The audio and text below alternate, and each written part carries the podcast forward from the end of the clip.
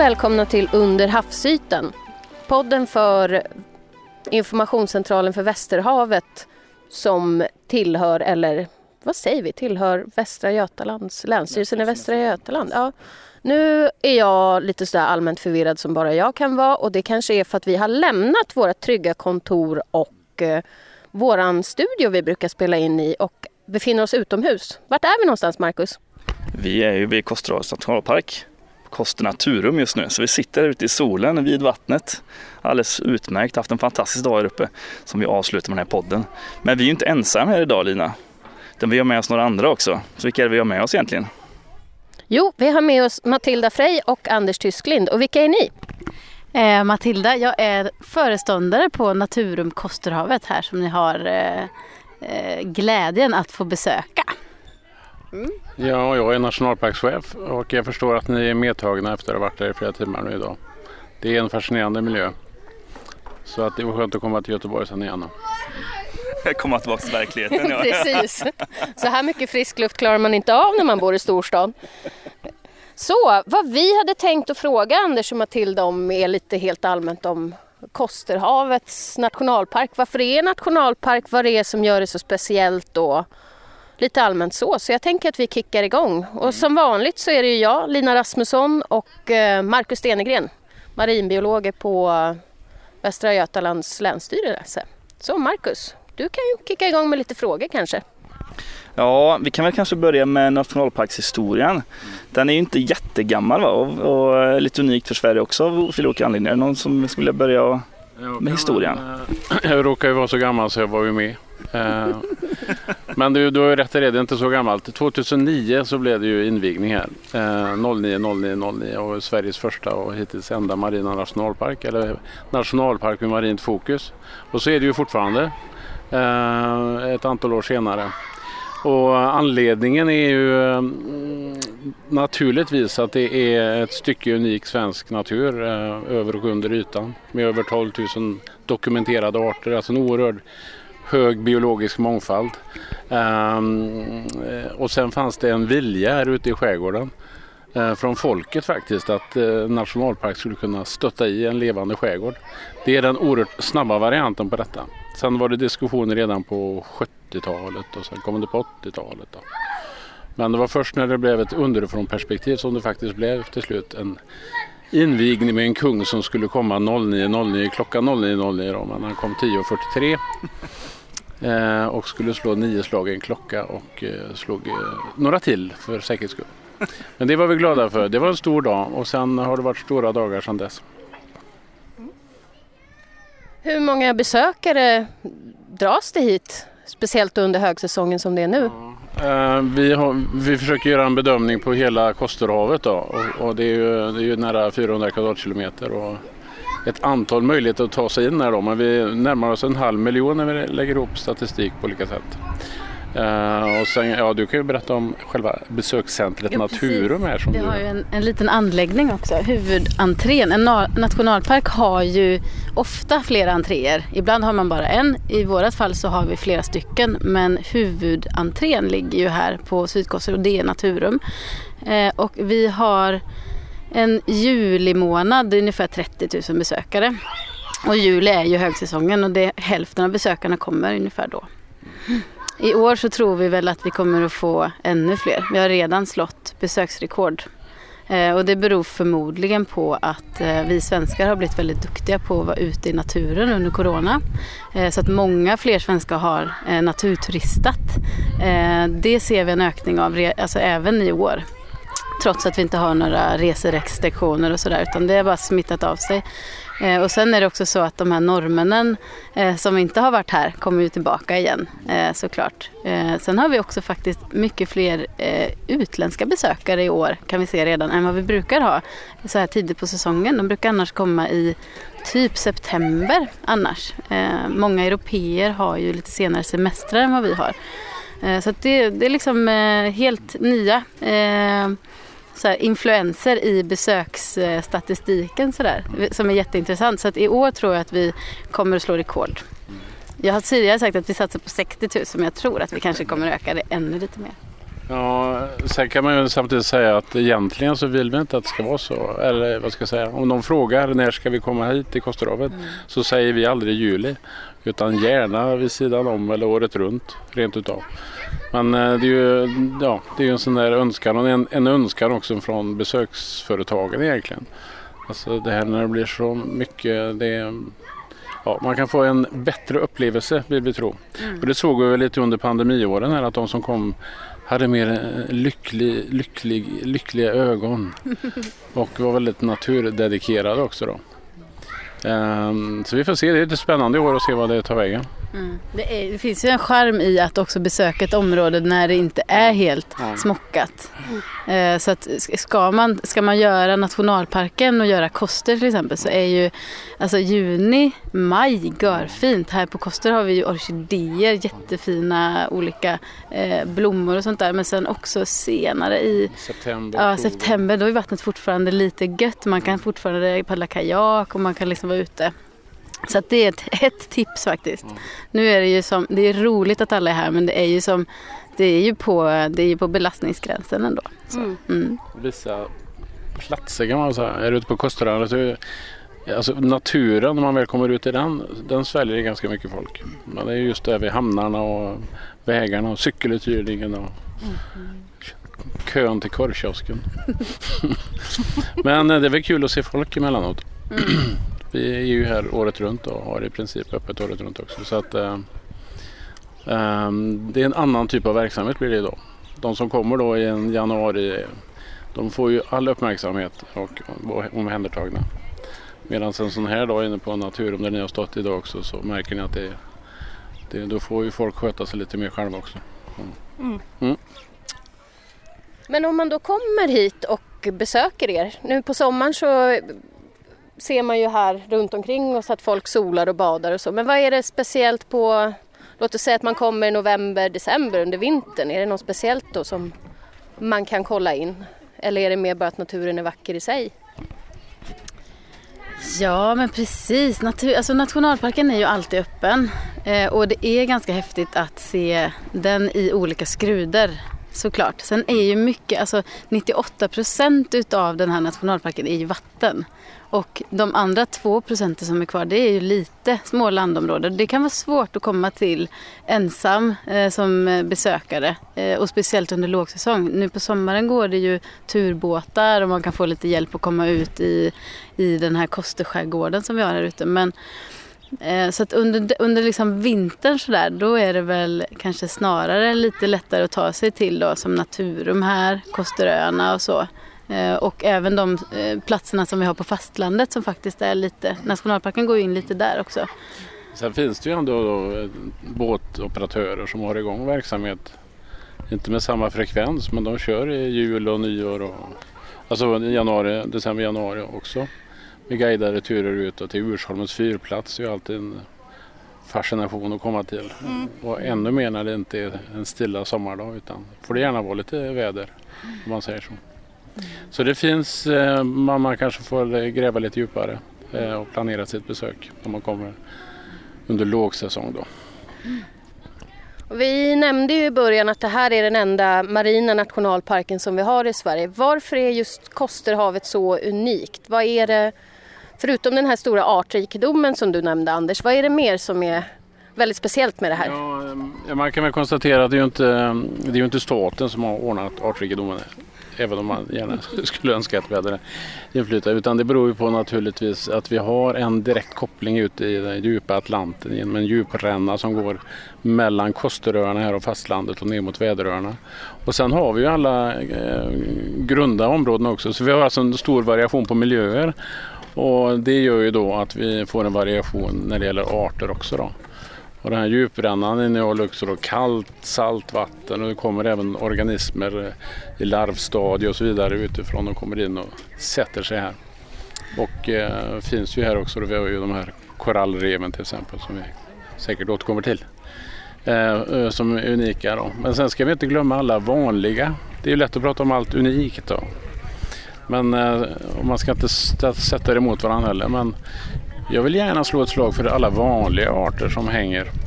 alla vanliga och förhoppningsvis fungerande ekosystem som finns. Så vi inte bara tittar på de här några få. Eh, sen är det ju alltid skojigt att berätta om dem naturligtvis. Men eh, det är ju oerhört viktigt då att helheten fungerar. Mm. Eh, sen så, eh, även om ja, Matilda sa ju här att det är, eh, själva nationalparken är 98 procent eh, eh, havet, eh, vatten. Eh, så är det ju ändå en rik eh, skärgård där ute som innehåller de där 2 procenten som är kvar. Då. Men sen så förvaltar vi också ett antal naturreservat. Så här på Kosteröarna så är det ju allt väsentligt naturreservat. Vi har Saltö, vi har Nordlånge, vi har Väderöarna. Det är också ett väldigt stort marint område söder om oss som vi förvaltar också. Eh, Och vi lägger ju ner kanske ovanligt mycket arbete på landmiljöer, alltså restaureringar, stängslingar på med naturbete och eh, jobba på olika sätt. Då. Vi jobbar ju med eh, invasiva arter uppe på land. Eh, som vi inte tycker om. De liksom breder ut sig och tar bort möjligheterna för andra arter. Ehm, vi jobbar med OGP-programmet och så vidare. Så att vi, vi rör ju ganska mycket uppe på land och sen ner under ytan. Jag Olika kommer på projekt. att vi kanske inte sa det från början, men vi är ju också Länsstyrelsen. Så att allt, allt det som vi gör, det är ju faktiskt i Länsstyrelsens regi.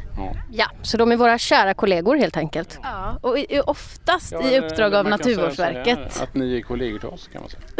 Så skulle man ju kunna vända på steken om man vill det. Och ja, varför inte? När vi pratar om det, jag har en liten, liten fråga när du pratar om just den biten med Länsstyrelsen och hela nationalparken och så. För de som inte riktigt har koll här nu då. Så eh, hur går det till när man bildar en nationalpark? Oj. Jo. Lite kort. Man, eh, ungefär som ett recept alltså. Man tager, det- alltså det står ganska no, nogsamt i, i eh, miljöbalken vad som krävs för att någonting ska bli en nationalpark. Så det kan man ju googla på. Om man, men det ska vara ett storslaget, det, ska vara, det får inte vara för litet område. Det ska vara storslagen natur, exempel liksom på naturtyper som Eh, man kan se i våra 30 nationalparker som en palett av olika naturtyper också om man vill. Eh, det ska vara en viss, eh, all mark och vatten måste staten äga i en svensk nationalpark. Det ska finnas rimliga förutsättningar att förvalta det för oss och kommande generationer att kunna bibehålla de värden som är definierade. Det är väl en bra början. Eh, Man kan alltid höra av sig om man är på gång att bilda en nationalpark. Absolut, det ska vi göra. Kommer vi på någonting eh, på infocentralen så hör vi absolut av oss. Jag, några områden jag... Men, men för Det, den, det är ju lite nya planer faktiskt till och med här i Västra Götaland. Um, vad heter det? Säger jag fel nu? Hunneberg finns med nu på en eh, nationalparksplan. Det kan ju dröja ett antal år. Nästa marina nationalpark, ja, Stockholms skärgård. Eh, mellan då, det är Nämndeskärgården som antagligen kommer att se vet det, dagens ljus inom ja, ett par tre år. Det tar en viss tid som du märker. Att det, ja, jag förstår att det tar en ganska lång tid. eh, Kan det, det. Och vi, Halle Hunneberg var ju vi på faktiskt för inte så länge sedan. Ja, det, precis. och det är vi ju naturreservat nu va? Är det inte det? Precis. Så, så det leder ju följdfrågan då kanske. Vad, vad är den största skillnaden egentligen mellan ett naturreservat och nationalpark? eh, förutom att nationalpark är det finaste vi har då i svensk natur. Ja, man skrattar du. Så är det. Så är det som jag sa, staten måste äga all mark och vatten. Eh, så är det ju inte i naturreservat. I övrigt kan man ha föreskrifter av samma karaktär. Man kan ha skötselplaner som är minst lika ambitiösa i ett naturreservat. Men man har ju en relation oftast då till ett antal markägare som man ska vara vän med och samarbeta med. Då. Till skillnad om staten äger, då ska vi hålla reda på oss själva. Ja precis. Jag kan ju säga så här att vi är ju väldigt stolta givetvis att vi har nationalparken här uppe i Kosterhavet. Eh, Och vi är glada för att vara här också, även om vi inte jobbar aktivt med det. Så absolut, det är någonting att vara stolt Kan över. du nämna de fyra nationalparker som finns i Västergötlands län? Det kan jag faktiskt inte om jag ska vara helt ärlig. Jag kan ju Tresticklan och och Kosterhavet. Men eh, du får gärna fylla i. Djurö?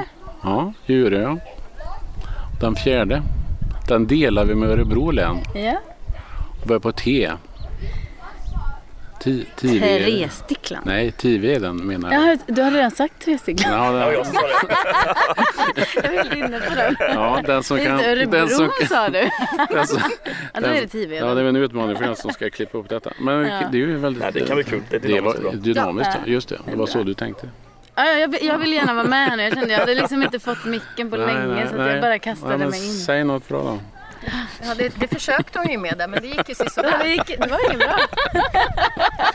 Åh, herregud. Nej, men vi- tre- Tresticklaren är fint. Ja, absolut. Ja, den Det är lite värd att, nämnas två gånger. Ja, det är lite närmare mina hemtrakter också så det är klart.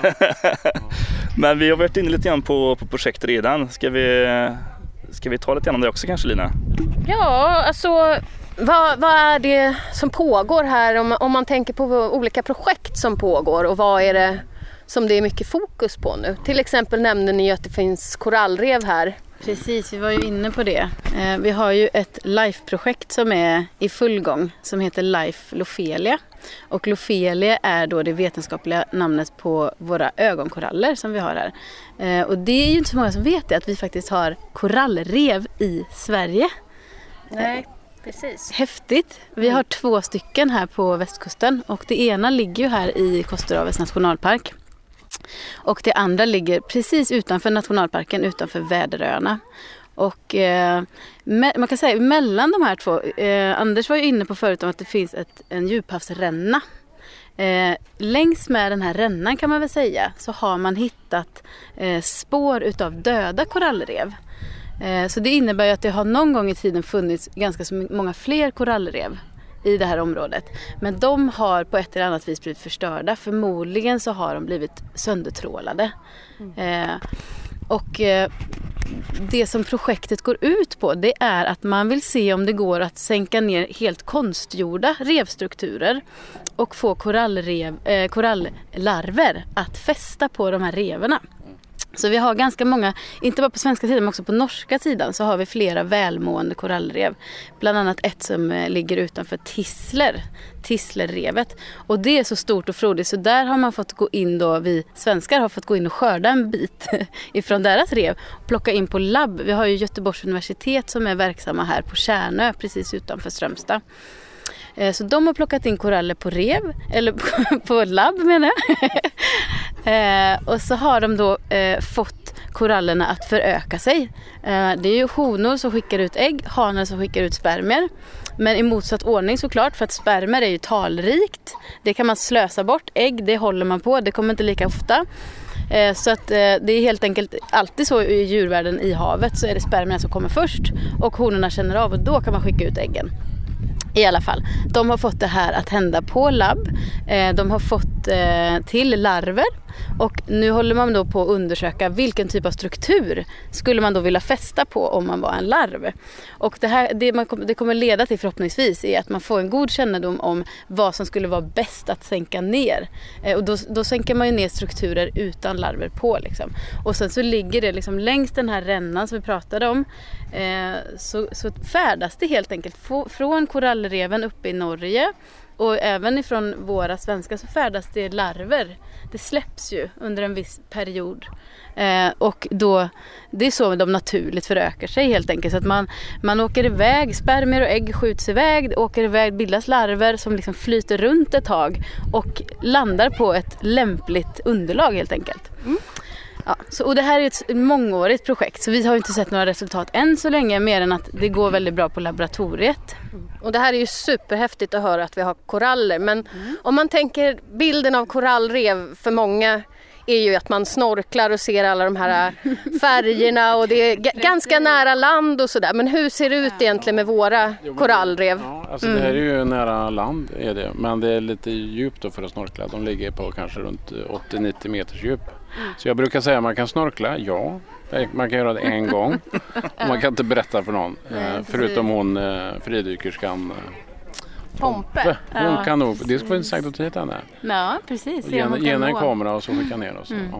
Sen är de, lite, de är också lite så här mer eh, försynta de här korallerna. De är vita. Mm. Eh, Det finns ju ingen direkt anledning för dem att ha massa färger där nere på det djupet då, egentligen. nej. Det kan vara en killgissning som jag sa nu varför de är så. Men Nej. i likhet till de andra, om man tänker på de här tropiska korallreven så pratar de ju ofta om hur, hur artrika miljöerna är runt omkring också. Och där har vi ju samma funktion vid Mm. ögonkorallreven. Att vi har 13 000 arter som är bundna till reven. Så att 13 000 arter har 13 hittat 1300 tror jag vi ska. Ja, 13 000, förlåt, 1300 arter har har ju hittat vid eller i eller på eller så eh, de här reverna. Så att man är där och, och hänger, man lever, man äter och jagar och sådär. Lite sk- skydd och så.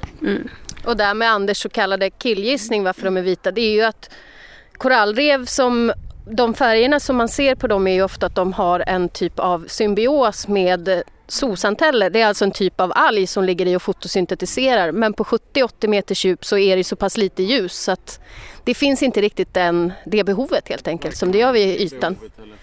Nej, precis. Nej, jag tyckte att det var ett alldeles förträffligt svar faktiskt. Ja, det, det har jag märkt.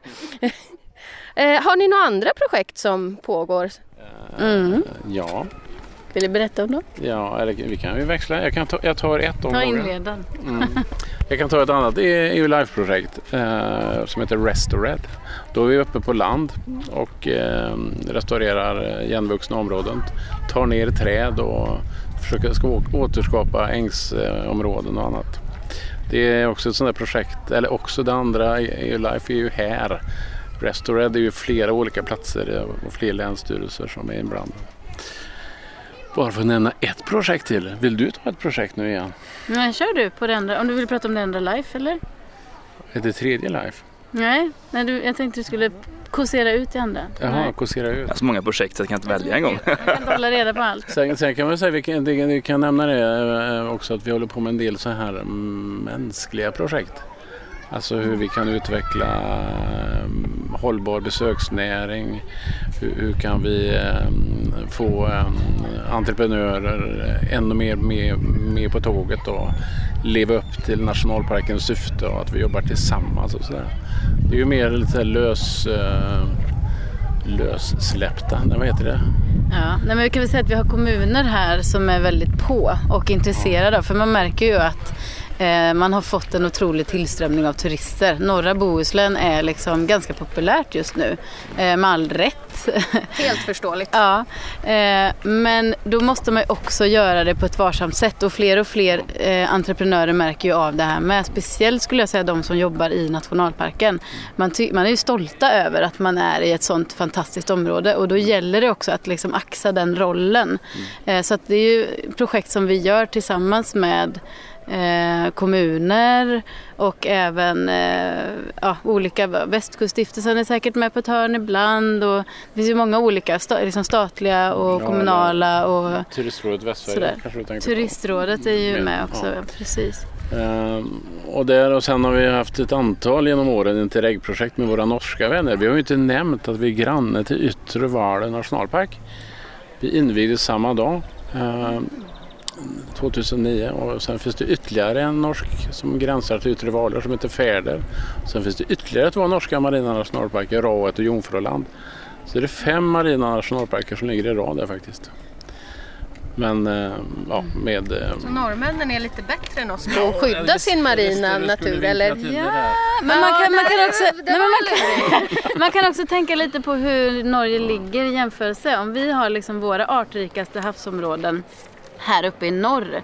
Det är ju där, där börjar ju de. Sen snirklar de sig runt och har sin egen västkust, eller hur? Det är ju bara på östku- sin östkust eh, som de har de här två nationalparkerna, tre och sen Ja, så blir det ju bara mer och, och finare vatten. så Men- att men- de har lite bättre underlag får man väl säga Det också. ska de ha då att de har haft ett högre tempo då. För Ja. när vi invigdes här tillsammans och Yttre Valer också då så var faktiskt det Norges första marina nationalpark också. Sen har de liksom eh, spottat upp sig i tempot nu då, så nu finns det ju ett ganska stort antal. Det säger väl kanske lite grann också om hur skyddsvärt området runt omkring här är då. Precis. Ja, absolut. Sen finns det ju, eh, ja, vi, eh, vi försöker, alltså det här med frågan om projekt och sånt, alltså vi försöker utnyttja eh, utifrån de eh, målsättningar och annat som finns inte minst angivet i våra skötselplaner. Då. Eh, och kan vi se möjligheter i projekt att vi kan få ytterligare finansiering och så vidare så är är ju inte vi sena att försöka hoppa på det då. Eh, så, så därför har vi varit inblandade i väldigt mycket projekt genom åren och kommer säkert att vara det framåt. Då. Och från i höstas så har vi ju faktiskt utifrån Kosterhavskontoret där även den marina förvaltningen för resten av Bohuskusten där med eh, en annan Anders, Anders Olsson som eh, sitter i Göteborg. Så det finns ju vilja och ambitioner här att spotta upp det här när det gäller marin förvaltning som eh, ligger ju naturligtvis ett antal decennier efter tradition och annat när det gäller förvaltning av landmiljöer. Då. Mm. Och då handlar det mycket om att utveckla metoder för uppföljning, utveckla eh, eh om det krävs restaureringar av områden och sånt. Då. Eh, vi var ju inblandat i ett annat projekt här då, om ålgräsrestaurering, ålgräsäng, eh, restaurering av ålgräsängar. Eh, två områden här väster om sydkoster. Där visade det sig efter att 64 000 plantor hade planta per planta flyttats från en fräsch äng med dykare, eller fräsch äng med ålgräs av dykare. Eh, att det gick inte så bra. Och då kan man undra här ute, liksom, finns ju alla förutsättningar och miljö och kvaliteten av vattnet. Och, och vem var den skyldige tror ni? Som är överst nu på Wanted. Ja, jag är ju då, nu ska jag ju låtsas som att jag inte Nej. har doktorerat i just ålgräs på svenska västkusten. Det var helt fel Så, men jag, Bortse från det då. eh, jag, jag gissar på, kan det vara strandkrabban som har Ja. varit framme? Det var väldigt vad du, eh, Ja. tog den fint. Men det var ju flera andra i samma projekt så restaurerade man ju flera ålgräsängar. Där det inte var sandkrämer. då. Nej men precis och det var ju några av dem som var väldigt gynnsamma också får vi väl säga. Och där man har lagt, eh, lagt eh, sandtäckt botten först så har det väl gått ganska bra. Mm. Eh, så man lär, sig ju, man lär sig ju även när det går inte så bra då. då. Eh, och de här strandkrabborna, eh, ja då kan man ju undra liksom, är det någon liksom svaj i eko, ekosystemet då liksom? Vem, vem ska äta upp strandkrabbor egentligen? Och är de inte här då? Ja, det är sånt där man kan ligga och fundera på på nätterna. Det vet Men det är väl lite grann som, eh, som vi säger inom forskning att även eh, negativt resultat är ett resultat. Så att Ja, det är klart att man exakt. får lära sig av det. Att, ja, så är det ju. Ja, man- bara man lär sig något så, så är det ju sant, precis det du säger. Ja, det, det är kul att höra i alla fall om alla grejer som ni har på gång här. Och, och vi förstår också att, det, att havsmiljön är mycket på tapeten nu. Det märker vi också inom havsförvaltningen också och flera andra, andra delar. Men eh, om vi blickar lite grann framåt då. Vad, de, de största möjligheterna och, och kanske till och med bromsklossarna för, för Koster och det arbete som ni gör, vad, vad ser ni i framtiden? Men, Alltså hot kommer vi säkert till också. Eh, Men, möj- ja, just, nej, men möjligheter som jag ser det är att vi kan eh, fortsätta att utveckla det här att vi sprider kunskap och förståelse och kan med levande exempel visa på hur faktiskt eh, saker och ting kan vända då. Eh, en negativ utveckling. Eh, att vi liksom återskapar miljöer eller förutsättningar och, och talar om det eh, så man får en ökad insikt hos alla. Allt ifrån den enskilde allmänheten som kan komma hem till sig själv. Om, även om man bor i Arboga så kan man komma hem och fundera på hur ser det ut i kemikalieskåpet eller medicinskåpet eller vad gör man konsumtionssamhället eh, när man ser allt marint skräp på Bohuskusten och sånt där. Man kan, man kan ju få en reflektion då. Eh, hoten är ju lite jobbigare det är ju, för då, då är det ju eh, känner jag, då är det de här stora penslarna, alltså klimatförändringar, försurning, världshaven. Eh, vad får det för konsekvenser? Och, eh, arter som eh, flyttar härifrån och nya arter som kommer in och hur kan de påverka de befintliga ekosystemen och sånt där. Eh, ja, bara för att nämna några. Mm. Om vi ska vinkla det till, om vi ska liksom dra det lite mer positiva då, så är det ju så att vi kan ju fortfarande vända den här trenden. Eh, det har vi ju faktiskt konstaterat att det är inte för sent och det tycker jag att vi ser ganska mycket inne på Naturum att eh, man är ganska intresserad ändå. Även om man inte står i frågorna hela tiden så får man väl en plattform att ställa frågan på vilken fisk ska jag äta? Jo, men då ska du gå på WWFs hemsida så ska du ta, ta en titt på fiskeguiden och där har du grönt, rött och, och eh, orange liksom. Eh, och, och, ja, men hur mår haven? Jo, men så här ser det ut. Men, men det handlar, till stor del så handlar det om klimatförändringar eh, och invasiva arter. Det är de stora grejerna. Eh, och där finns det ju faktiskt chans att göra någonting själv hela tiden i vardagen. Eh, Så det tycker jag är väldigt positivt att folk ändå, många är intresserade när det väl kommer till kritan. Och eh, vi ska inte glömma av att vi har ett val i höst och där kan man definitivt göra skillnad. Eh, ta reda på, vad är du sugen på att rösta? Och ta reda på vad gör de? Vad gör de för havet? Vad gör de för miljön? Vad gör de för naturen? Om du tycker det är viktigt. Fick vi med det också. Ja, nej men det är väl bra att vi får in lite, ja, lite kämpaglöd i det här också. Och Ja. det är som jag har nämnt så många gånger förut att det är ju så ofta vi pratar om negativt, negativt, negativt och man måste också ta in det positiva som vi ser för att allt inte ska bli nattsvart och man inte orkar helt Ja, enkelt. men det är ju jätteviktigt som Matilda säger att man måste ju påvisa vad faktiskt, ja, vad kan jag göra? Vad kan du göra? Så att det inte blir bara det är hopplöst alltihop för då, då, då, den vägen är ju jättefarlig. Plus att det är ju inte bara en psykologi i det utan det är ju faktiskt helt sant också. Summan av alla vårt agerande är ju det, den verklighet vi är i. Då. Ja, vi har ju pratat nästan hela dagen nu om, om medborgarforskning och den enskildes möjlighet att bidra och det är klart att det blir en viktig del i många avseenden. Vi, vi kan ju inte hålla koll på hela havet själva. Så är det ju. inte. Vi är ju ett begränsat manskap och det är ganska många vikar och stora områden. Så att eh, det spelar stor roll. Mm, ja, ni har gjort ett hästjobb idag tycker jag. Ni har ju stått i våran entré och mött eh, massor besökare hela dagen och bara eh, tjatat och tjatat och tjatat och fått säkert massa frågor. Ja, men det är ju en trevlig bit av jobbet också. Kanske att man skulle vara lite trött om det var varenda dag men efter idag känner man bara glädje. Och just att man har fått komma hit för det är ett fantastiskt ställe. Och i och med det, vi ska börja runda av lite men jag skulle bara vilja veta om ni fick välja en varsin favoritplats i nationalparken. Ni får välja på, både på land och till havs men det här handlar ju framförallt om havet. Om det är någonting ni tänker, det här ska man inte missa. Ja, det finns ju så många, alltså just det här, där ska du inte missa, men om man ska koka ner det så, så inser man ju att om man tar sig till den platsen jag tänker på så upplever man väldigt mycket på vägen dit och på vägen hem. Eh, och snubblar man så kan man till och med ramla ner i sjön. Eh, så jag säger Ursholmens fyrplats. Där får man även se horisonten och se horisonter tror jag är jätteviktigt för människor att få göra ibland. Mm. Ja, det är en svår fråga. Supersvår fråga.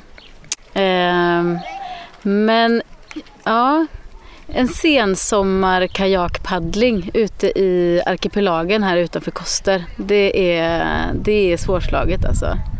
Det låter magiskt. Ja. Då kan man paddla till Ursholm. Till och med det. Två flugor i en och samma smäll. Det är fantastiskt. Ja, med den härliga bilden så eh, är vi klara för idag på Koster va? Ja, nu ska vi packa ihop oss och åka hemåt. Men jag tänkte ju också slå ett slag för vad som händer i nästa avsnitt för då kommer vi också vara ute på äventyr. Och då ska jag och Marcus vara med på Västerhavsveckan och segla med skonaren Kvartsita mellan Stenungsund och Marstrand. Så då kommer vi spela in podden därifrån och intervjua forskare och besökare. Kanske oss själva. Jag har ju tendens se, att sitta och prata helt enkelt. Ja. Eh, sista frågan. Om ni skulle behöva anställa en sjögräsnörd med algkunskaper och en glappande mun. Eh, vart eh, ansöker man? Kontakta vår HR-avdelning. Ja, precis. Jag måste också sticka in bara Västerhavsveckan. Gå in och kolla på Västerhavsveckan. Googla på det. För det, det händer saker över hela kusten. Ja, exakt. Så här på Koster, längs hela kusten. Det kommer vara en vecka. Det är andra veckan i augusti va? 6 augusti börjar det. Ja, precis. Så det kommer hända väldigt mycket spännande längs med hela kusten. Så det kan vi varmt rekommendera. Japp. Om, Invigning i Fjällbacka 6 augusti. ja. Och med det så tackar vi Matilda och Anders så mycket för att vi har fått komma och hälsa på. Ja. Tack så hemskt mycket. Tack. Tack för Tack att ni ha. ville komma. Ha det så fint och så hörs vi nästa gång.